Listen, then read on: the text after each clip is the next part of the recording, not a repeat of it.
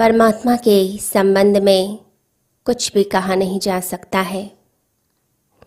वह परम अनुभव है।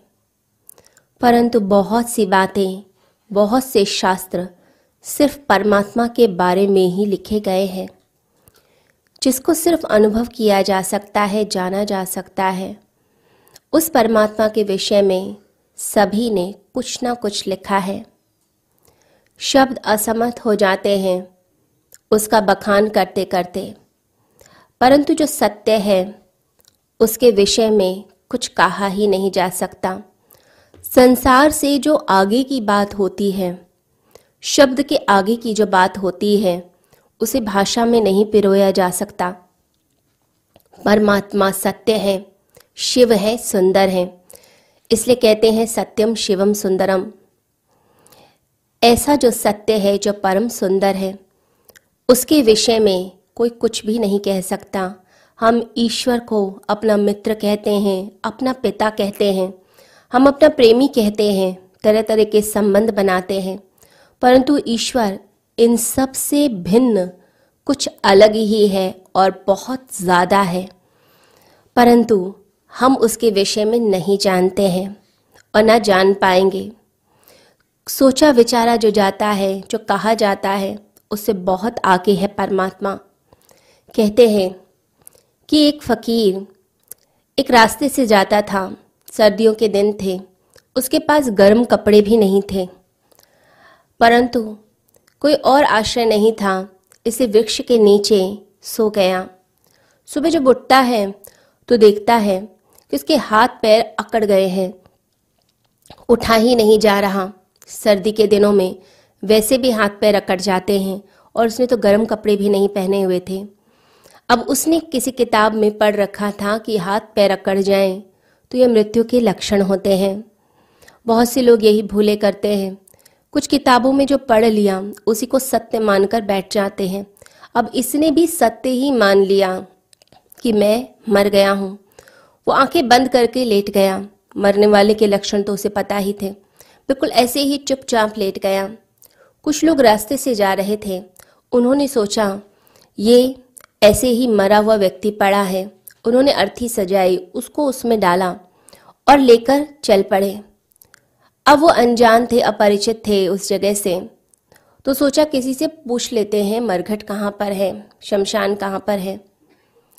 अब वह इंतज़ार करने लगे कि कोई गाँव का व्यक्ति आएगा और हमें बताएगा। अब चौराहे पे जाकर वह बैठ गए। समझ नहीं आ रहा था।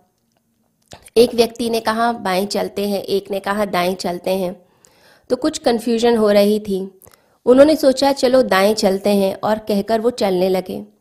तभी वह जो फकीर था, जो मुर्दा बन के लेटा हुआ था, वो अचानक से बोला, क्योंकि उसके मन में ये बात आई कि पता नहीं कब तक ये प्रतीक्षा करेंगे और गाँव वाला कोई आएगा या नहीं आएगा। वो तुरंत बोल पड़ा और कहने लगा कि जब मैं ज़िंदा था, तब मैं बाई तरफ़ जाता था जब मरघट जाना होता था।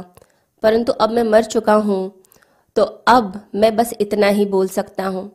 जैसा ही उन लोगों ने सुना, वो तो घबरा गए और घबरा कर उस अर्थी को फेंक दिया, फकीर नीचे गिर पड़ा। तो लोगों ने कहा, तुम बड़े अजीब आदमी हो, मरने के बाद भी कोई बोलता है क्या? तो फकीर कहने लगा, मैं तो कुछ ऐसे ज़िंदा लोगों को भी जानता हूँ, कि जो ज़िंदा होकर भी बोलते नहीं हैं। मैं अगर बोल रहा हूँ तो क्या मरा हुआ व्यक्ति बोल नहीं सकता है? अगर ज़िंदा व्यक्ति चाहता है न बोले तो वो नहीं बोलता। तो मुर्दा अगर चाहे बोलने को तो क्या वो बोल नहीं सकता? तो बहुत से लोग ऐसे हैं जो चुप रह जाते हैं। परंतु संभावना यह ज़्यादा होती है कि लोग मरते मरते भी बोलते रहते हैं। यह बोलना सिर्फ़ आपकी वाणी से नहीं होता, यह मन का बोलना भी होता है। हम कई बार शब्दों से खेलते हैं, शब्दों से बोलते हैं, पर जब शब्द खत्म होने लगते हैं, हम बोल नहीं पाते, किसी के सामने हम कुछ कह नहीं पाते तो हमारा मन बोलने लग जाता है, उस व्यक्ति की बुराई करने लगता है। और जब विचार भी थमने लगते हैं तो फिर कल्पनाएँ चलने लगती हैं, फिर सपने चलने लगते हैं। तो कोई भी एक क्षण ऐसा नहीं रहता व्यक्ति का, कि जब वो नहीं बोलता है। परमात्मा कभी भी इस बोलने में, इन शब्दों में नहीं उतरता।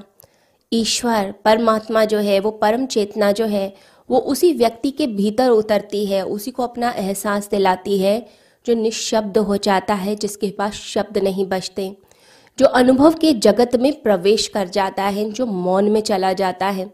मौन में ही होती है उसकी प्रतीति, मौन में ही उसका पता चलता है।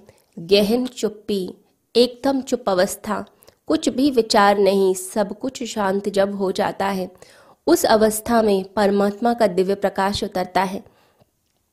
लेकिन लोग क्या करते हैं? लोग बहुत सारी बातों में उलझे हुए हैं। किसी से कुछ सुन लिया, किसी के पास बैठ गए, उसने कोई विचार दे दिया, कोई किताब में हमने पढ़ लिया, ये सब पढ़कर, सुनकर फिर हम कोई धारणा परमात्मा के विषय में बना लेते हैं। और उसी को सत्य मानकर फिर लड़ने लगते हैं। जो धार्मिक व्यक्ति होता है, वो साफ़ होता है, ईमानदार होता है कि ये मैंने अनुभव किया है और ये मैंने अनुभव नहीं किया है। ये मैं जानता हूँ परमात्मा के विषय में, ये मैं नहीं जानता हूँ, वो क्लियर होता है। परंतु ज़्यादातर लोग क्लियर नहीं होते हैं, साफ़ नहीं होते हैं। डी एच लॉरेंस, जो बहुत बड़े साहित्यकार हुए, बीसवीं सदी के, बहुत अच्छी पोइट्री करते थे। इंग्लिश में उन्होंने बहुत अच्छी कविताएँ लिखी, बहुत अच्छी किताबें लिखी, बहुत फ़ेमस रहे। एक बार वह किसी बगीचे में टहल रहे थे। अब उनके साथ एक छोटा सा बच्चा भी टहल रहा था। ज़्यादातर होता क्या है, बच्चे जिज्ञासु होते हैं और छोटी छोटी बातें पूछने लग जाते हैं। कई बार तो ऐसी बातें भी पूछ लेते हैं जो बड़ों को पता नहीं होती। और फिर बड़े क्या करते हैं, झुंझलाकर उन्हें चुप करा देते हैं कि चुप हो जाओ, तुम तो ऐसे ही बोलते रहते हो। और जवाब नहीं देते हैं, सत्य नहीं बोलते हैं। तो डी एच लॉरेंस से भी उस बच्चे ने एक प्रश्न कर लिया। उसने कहा, बाग में टहलते हुए कि वृक्ष हरे क्यों हैं? अब डी एच लॉरेंस को जो लेखक थे, उन्हें इस बात का पता तो नहीं था कि वृक्ष हरे क्यों हैं। उन्होंने कहा, वृक्ष हरे हैं क्योंकि वो हरे हैं।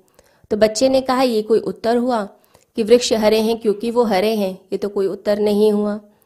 तो लॉरेंस ने कहा कि ये उत्तर बताता है कि मैं इस विषय में कुछ भी नहीं जानता हूँ और झूठ में बोल नहीं सकता हूँ।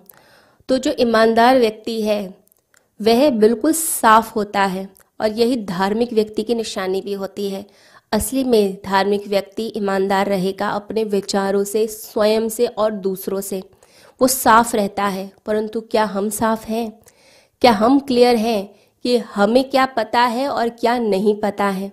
लेकिन लोग लड़ाई झगड़े करते हैं, सिद्धांतों पर चर्चा होती है। लोग एक बात को पकड़कर इतने आक्रामक हो जाते हैं, हिंसक हो जाते हैं। इतना पागलपन आ जाता है कि मेरी बात ही सत्य है, क्योंकि इसके साथ हमारा अहंकार जुड़ जाता है।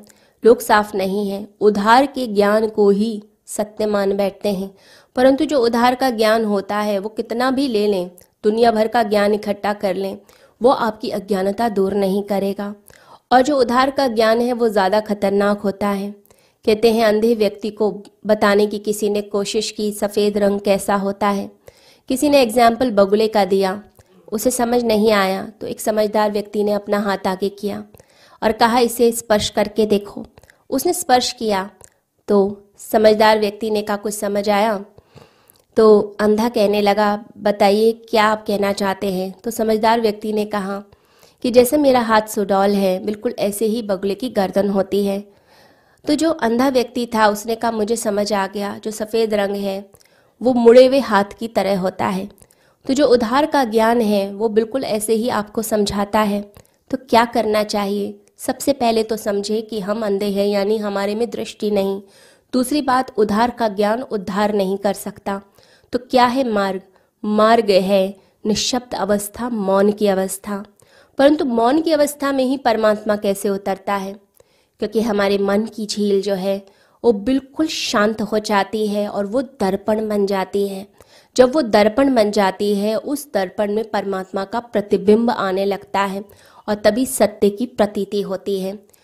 जो धार्मिक होगा, जो परमात्मा की राह पे चलेगा, वो अपने मन को दर्पण बना लेता है। इसलिए लोग भजन गाते हैं, तोरा मन दर्पण कहलाए। तो मन दर्पण जैसा हो जाए, परंतु क्या ये मन दर्पण जैसा हो सकता है? ये मन दर्पण जैसा होता है योगियों का, भक्त का, जो भक्ति करते हैं, जो प्रार्थना करते हैं, जो ध्यान करते हैं, वो अपने मन को दर्पण बना लेते हैं। और उनके भीतर फिर परमात्मा का प्रकाश उतरता है।